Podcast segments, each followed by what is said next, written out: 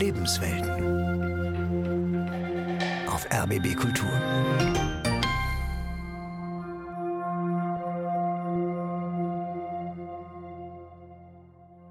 In die Pinakothek, den Isenheimer Altar von Grünewald zu sehen. Starker Eindruck. Im Ganzen gehören die Bilder zum stärksten, was mir je vor Augen gekommen. Thomas Mann.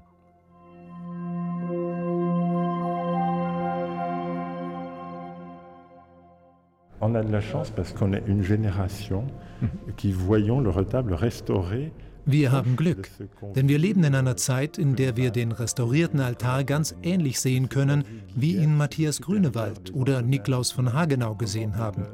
Heute ist die außerordentliche Gelegenheit, ihn in seiner ganzen Frische zu entdecken. Das Leiden Jesu. Mein Krebs und ich vor dem Isenheimer Altar. Eine Sendung von Hans-Michael Ehe. Und hier ist dann jetzt diese, äh, diese, diese Geschichte des Heiligen Antonius nochmal erzählt. Das heißt also, Eine deutschsprachige Gruppe wird durch die ehemalige Dominikanerinnenkirche in Colmar geführt, die zu den Ausstellungsräumen des Museums Unterlinden gehört. Alle tragen dicke Winterjacken, Mützen, Schals. Es ist kalt. Hier sind die riesigen Bildtafeln des Isenheimer Altars von Matthias Grünewald aufgestellt. Dahinter auch der Altar mit Holzschnittsarbeiten von Niklaus von Hagenau.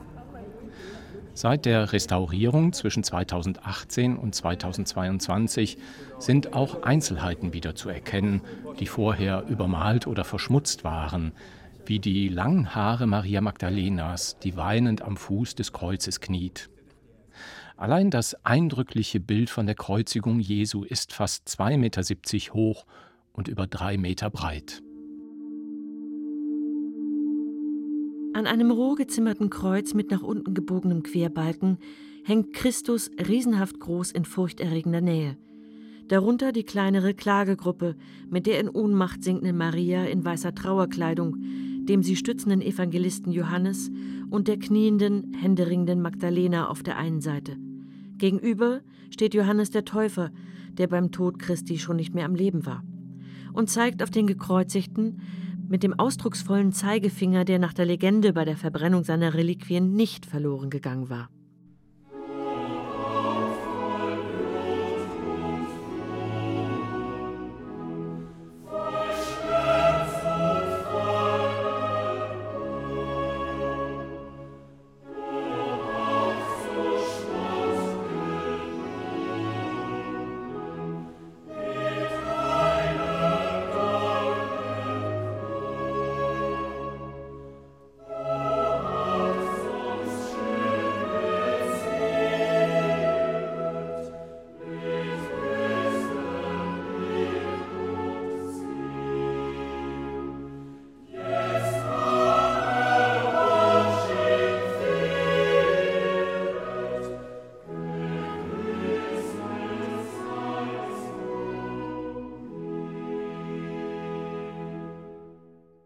Seit der Zeit meines Theologiestudiums kenne ich die Kreuzigungsdarstellung des Altars. Jesus, der am Kreuz stirbt, der Körper übersät mit den Wunden der Folterung, das Gesicht schmerzverzerrt im Todeskampf, Hände und Füße von Nägeln durchbohrt und unmenschlich gekrümmt. Ein abstoßendes, verstörendes Bild. Keine Verherrlichung des Leidens. Hier stirbt ein Mensch, der brutal gefoltert wurde. Seht, mein Knecht hat Erfolg. Er wird groß sein und hoch erhaben.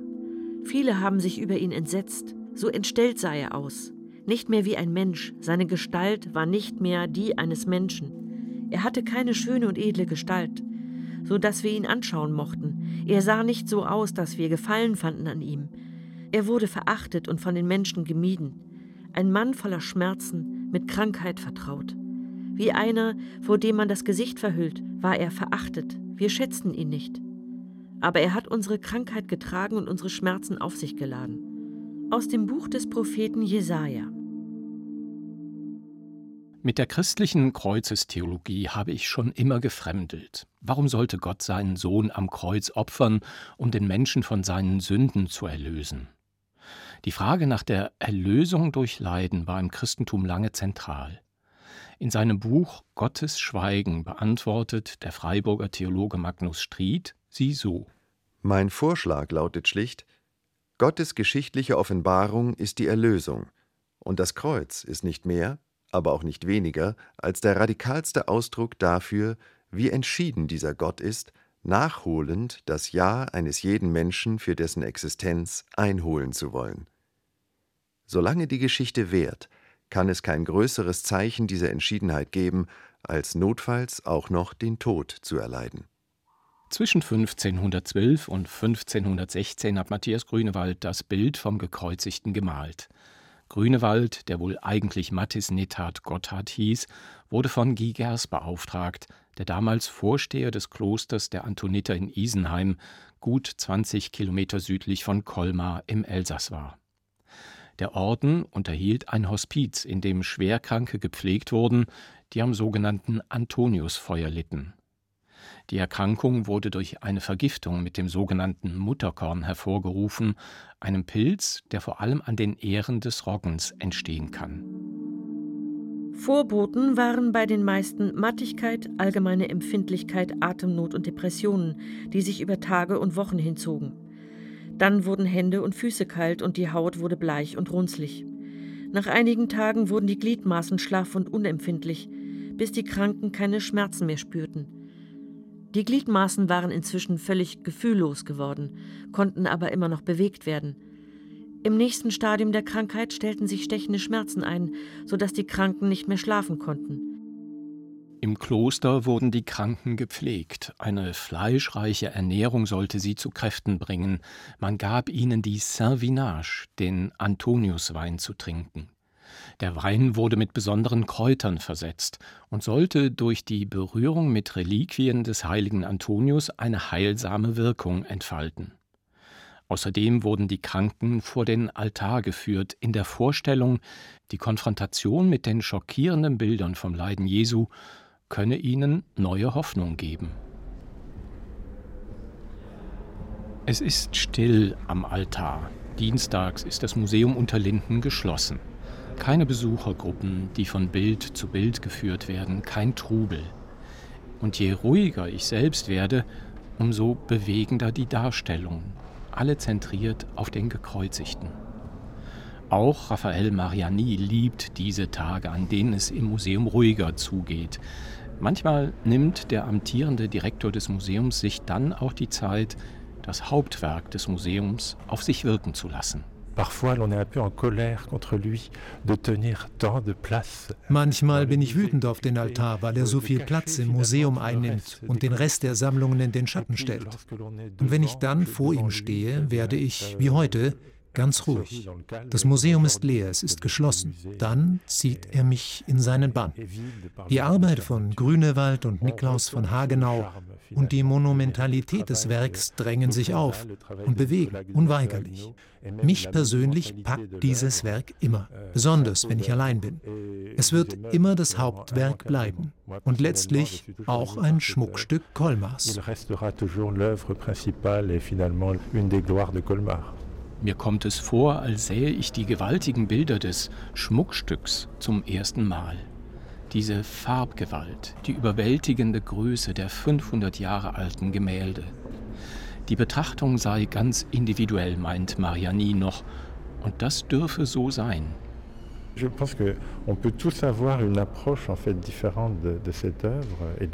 Jeder von uns kann einen eigenen Zugang zu diesem Werk finden und generell zum Altar. Das betrifft die eigene Lebensgeschichte, die Bilder und die Vorstellungen, die wir im Kopf haben. Heute wissen wir, dass unsere Erinnerungen und Gefühle wichtig sind, wenn wir ein Werk interpretieren. Die Erkundung des Altars ist immer persönlich.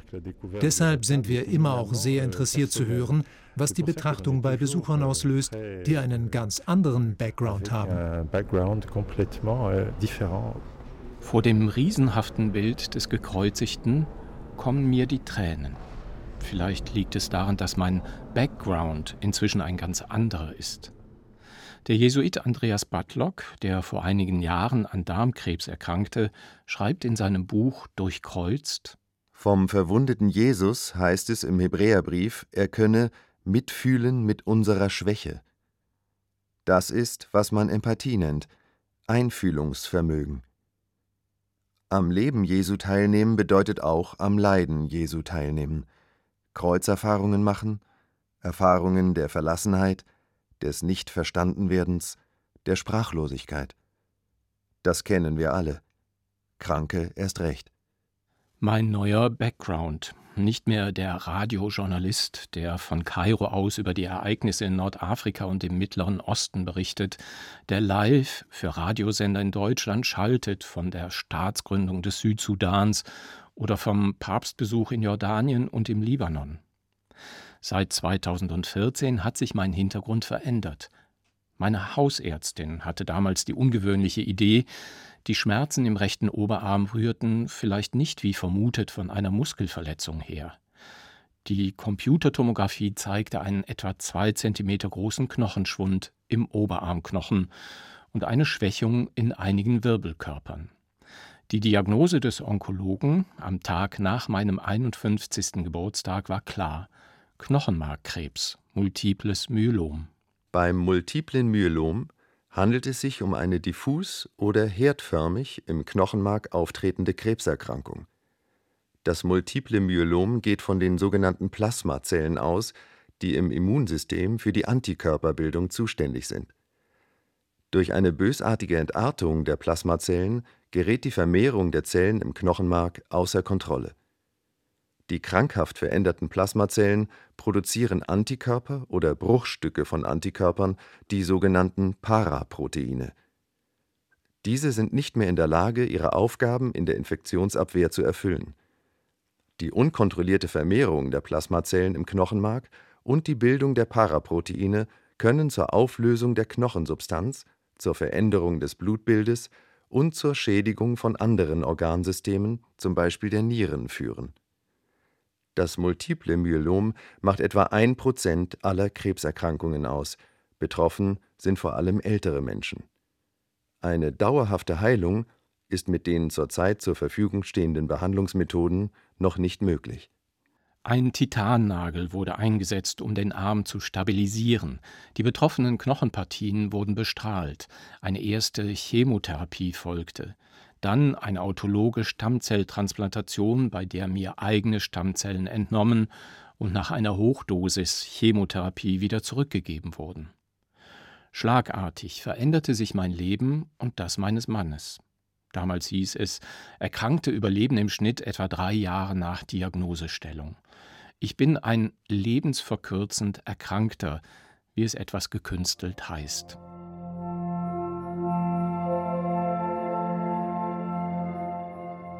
Vor kurzem haben wir von Michaels Erkrankung erfahren und waren total geschockt. Sicher sind euch nach der Diagnose auch tausend Dinge durch den Kopf geschossen. Verzweiflung, Angst, Mut, Zuversicht, Hoffnung. Aber du, lieber Michael, bist ein Kämpfer, der schon so viel in seinem Leben überstanden hat. Bestimmt gehört das, was dich jetzt erwartet, zu deinem größten Kampf. Wahrscheinlich stehen dir viele Aufs und Abs bevor. Tanke bei den Aufs ganz viel Kraft und lass bei Abs den Kopf nicht zu sehr hängen. Wir wünschen euch beiden für die kommende Zeit alles Gute, ganz viel Kraft und verliert nie die Hoffnung. In Gedanken sind wir bei euch und wenn wir irgendetwas für euch tun können, dann lasst es uns bitte wissen. Lieber Michael, als die Postbotin mir deinen Brief gab, war ich voller Vorfreude auf deine schönen Weihnachtsgrüße. Nachdem wir den Brief geöffnet hatten, waren meine Frau und ich doch sehr betroffen. Entschuldige, dass wir uns erst so spät melden, aber auch als Außenstehender muss man zuerst seine Gedanken wieder sortieren. Nach der Christmette, in der wir mit dem Chor gesungen haben, bin ich zur Krippe gegangen und habe dem Jesuskind ein paar kritische Gedanken in den Stall gedrückt. Dann war ich in der Kapelle bei unserer Gottesmutter, habe eine Kerze angemacht und für dich gebetet. Danach geht es mir schon besser. Ich hoffe, dir auch.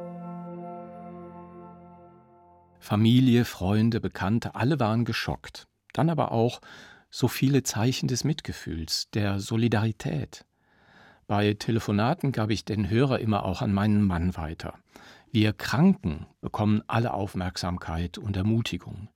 Aber die Angehörigen, die sich das tägliche Gejammer anhören müssen, die die Diagnose ja auch trifft, Er fragt nach ihnen. Sie sollen tapfer sein und stark. Aber nicht nur mir wurden Pläne aus der Hand geschlagen, nicht nur mein Leben wurde durchkreuzt. Wir als Paar hatten eine Zukunft mit Zielen, mit Wünschen, mit Plänen.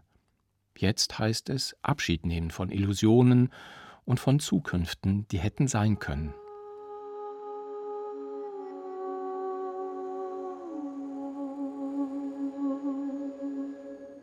Die Darstellung des Lieblingsjüngers Jesu Johannes und Jesu Mutter Maria auf der Kreuzigungstafel des Isenheimer Altars zeugt vom Wissen, dass Leiden und Tod eines Menschen unter den Angehörigen Solidarität fordern, füreinander einstehen, miteinander durchtragen. Als Jesus seine Mutter sah und bei ihr den Jünger, den er liebte, sagte er zu seiner Mutter, Frau, siehe, dein Sohn. Dann sagte er zu dem Jünger, siehe, deine Mutter. Und von jener Stunde an nahm sie der Jünger zu sich.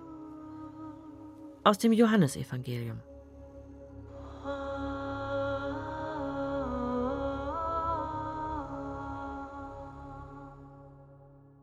Solidarität hilft hoffen. So habe ich es damals erlebt und so erlebe ich es heute in einer Zeit, in der die Krankheit auch nach mehreren Chemotherapien und Bestrahlungen weiter aktiv ist und aktiv bleiben wird.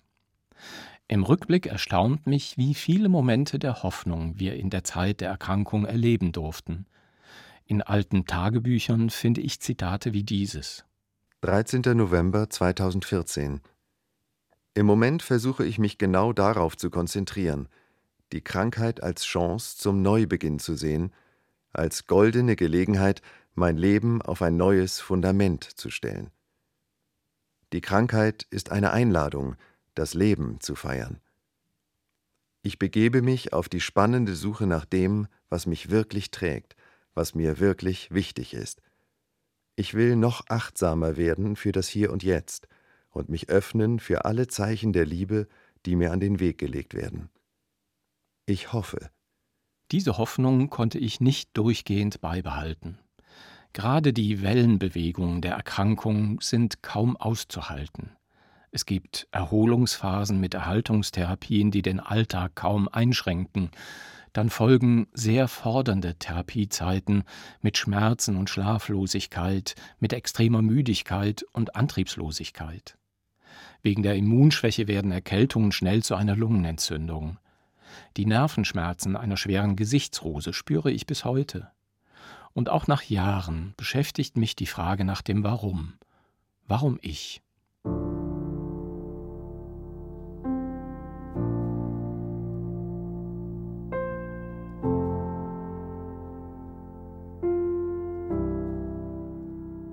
Ich lebe mein Leben in wachsenden Ringen, die sich über die Dinge ziehen. Ich werde den letzten vielleicht nicht vollbringen, aber versuchen will ich ihn. Ich kreise um Gott, um den uralten Turm, und ich kreise Jahrtausende lang. Und ich weiß noch nicht, bin ich ein Falke, ein Sturm oder ein großer Gesang. Rainer Maria Rilke Wie kann ich in dem Bewusstsein leben, dass ich den letzten Ring vielleicht nicht vollbringen werde? Gelassen würde ich gern auf mein Leben zurückschauen und mit einer Portion Weisheit, wie der britische Neurologe Oliver Sacks. Neun Jahre nach einer überstandenen Krebserkrankung wurden 2015 bei ihm Metastasen entdeckt. In einem Essay für die New York Times schrieb er damals: Ich sehe mein Leben aus großer Höhe, wie eine Art Landschaft mit einem tiefer werdenden Empfinden für die Beziehung zwischen allen ihren Teilen. Plötzlich sehe ich alles viel deutlicher. Mir bleibt keine Zeit mehr für Unwichtiges. Ich muss mich auf mich, meine Arbeit und meine Freunde konzentrieren. Ich habe geliebt und wurde geliebt, ich habe viel bekommen und ein wenig zurückgegeben. Ich habe gelesen und ferne Länder bereist und gedacht und geschrieben. Vor allem aber war ich ein fühlendes Wesen, ein denkendes Tier auf diesem schönen Planeten. Und schon das allein war ein wunderbares Privileg und Abenteuer. Noch lange sitze ich vor dem Bild des Gekreuzigten. Wie stelle ich mir einen guten Tod vor? Werde ich Schmerzen haben, werde ich mich verabschieden können. Werde ich kämpfen? Wird es schnell gehen? Solche Fragen kommen mir angesichts der Bilder im Museum Unterlinden in Colmar. Mein Blick fällt von der Kreuzigungstafel auf die darunterliegende Predella, den langen, schmalen Unterbau des Altars. Gezeigt wird darauf die Grablegung Jesu. Johannes legt den geschundenen Leib in den Sarkophag. Maria Magdalena und Jesu Mutter Maria knien daneben. Das Gesicht Jesu raubt mir den Atem. Der Kontrast zum Kreuzigungsbild ist bemerkenswert. Der Kampf ist vorbei. Das Gesicht wirkt entspannt und gelöst, fast versöhnt. Kann der Tod etwas Befreiendes haben? Nur ein paar Schritte trennen mich von der Tafel, auf der Matthias Grünewald die Auferstehung Jesu gemalt hat. Was für ein Gegensatz. Nach der Restaurierung des Altars schillern die Farben in einer Brillanz, die für ein 500 Jahre altes Gemälde umwerfend ist.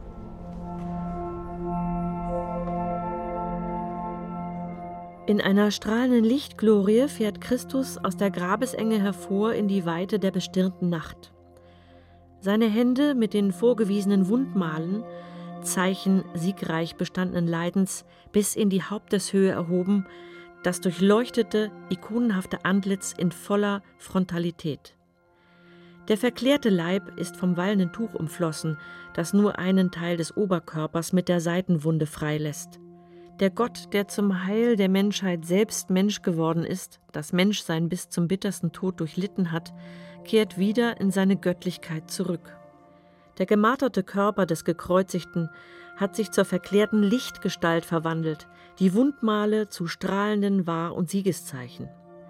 Statt der individuellen Gesichtszüge des leidenden Heilands erscheint hier eine von goldgelbem Licht durchstrahlte, überpersönlich abgerückte Wesenheit, fern aller menschlichen Leidenschaft und Qual. Selbst Raphael Mariani, der so oft mit dem Isenheimer Altar hadert, ist begeistert. Der amtierende Direktor des Museums Unterlinden lobt Grünewalds Versuch, das Wunderbare des Ereignisses zu fassen. Euh, Man hat den Eindruck, dass Grünewald sich gehen lässt. Er nutzt alle zur Verfügung stehenden technischen Möglichkeiten, um die Idee von der glorreichen Auferstehung zu übersetzen. Er stellt den leuchtenden Leib Christi dem gefolterten Leib der Kreuzigung gegenüber. Im ersten Viertel des 16. Jahrhunderts haben die größten Künstler nördlich und südlich der Alpen nach neuen Ausdrucksformen gesucht. Sie haben Licht und Farben auf eine neue Weise eingesetzt, um außergewöhnliche Phänomene wie die Wunder des katholischen Glaubens darzustellen.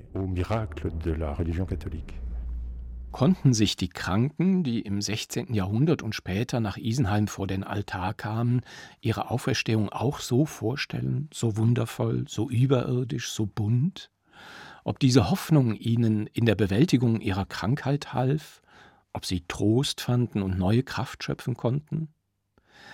Was hilft die Hoffnung auf eine strahlende Zukunft im Jenseits, wenn das Diesseits nur Schmerz und Leiden kennt und alles abverlangt? finde ich Hoffnung in diesen Bildern von Leiden, Tod und Auferstehung? Hoffnung und Trost vielleicht, aber mit Bangen und Zittern und vielen Fragen im Herzen. Heute sind wir eh zurückhaltender, was Glaubensgewissheiten wie die vom ewigen Leben angeht. Zu durchschaubar ist der Versuch, das Ungewisse des Todes zu negieren und nicht wahrhaben zu wollen.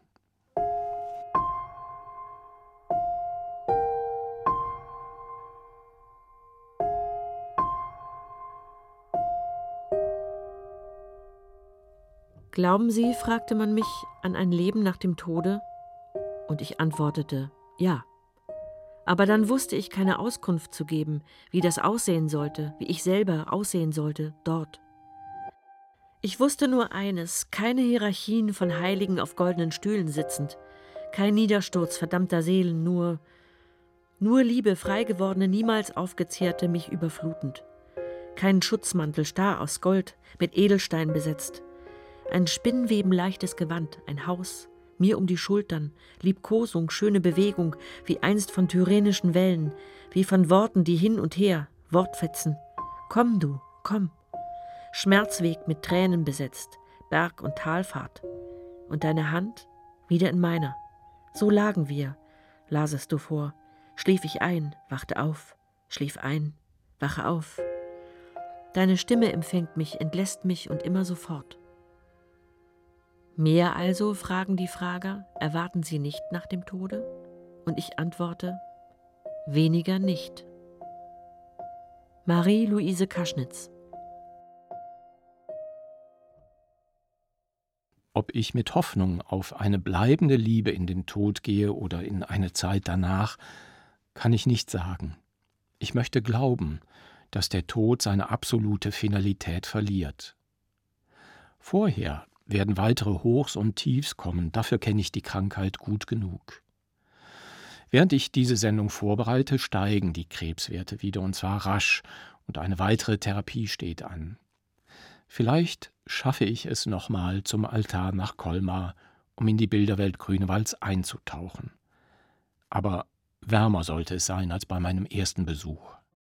Das Leiden Jesu, mein Krebs und ich vor dem Isenheimer Altar. Sie hörten eine Sendung von Hans-Michael Ehl. Es sprachen Katharina Kottmeier, Gunnar Schmidt, Mark Leber und der Autor. Ton Rudyard Hase. Redaktion Nela Fichtner. Eine Produktion des Südwestrundfunks.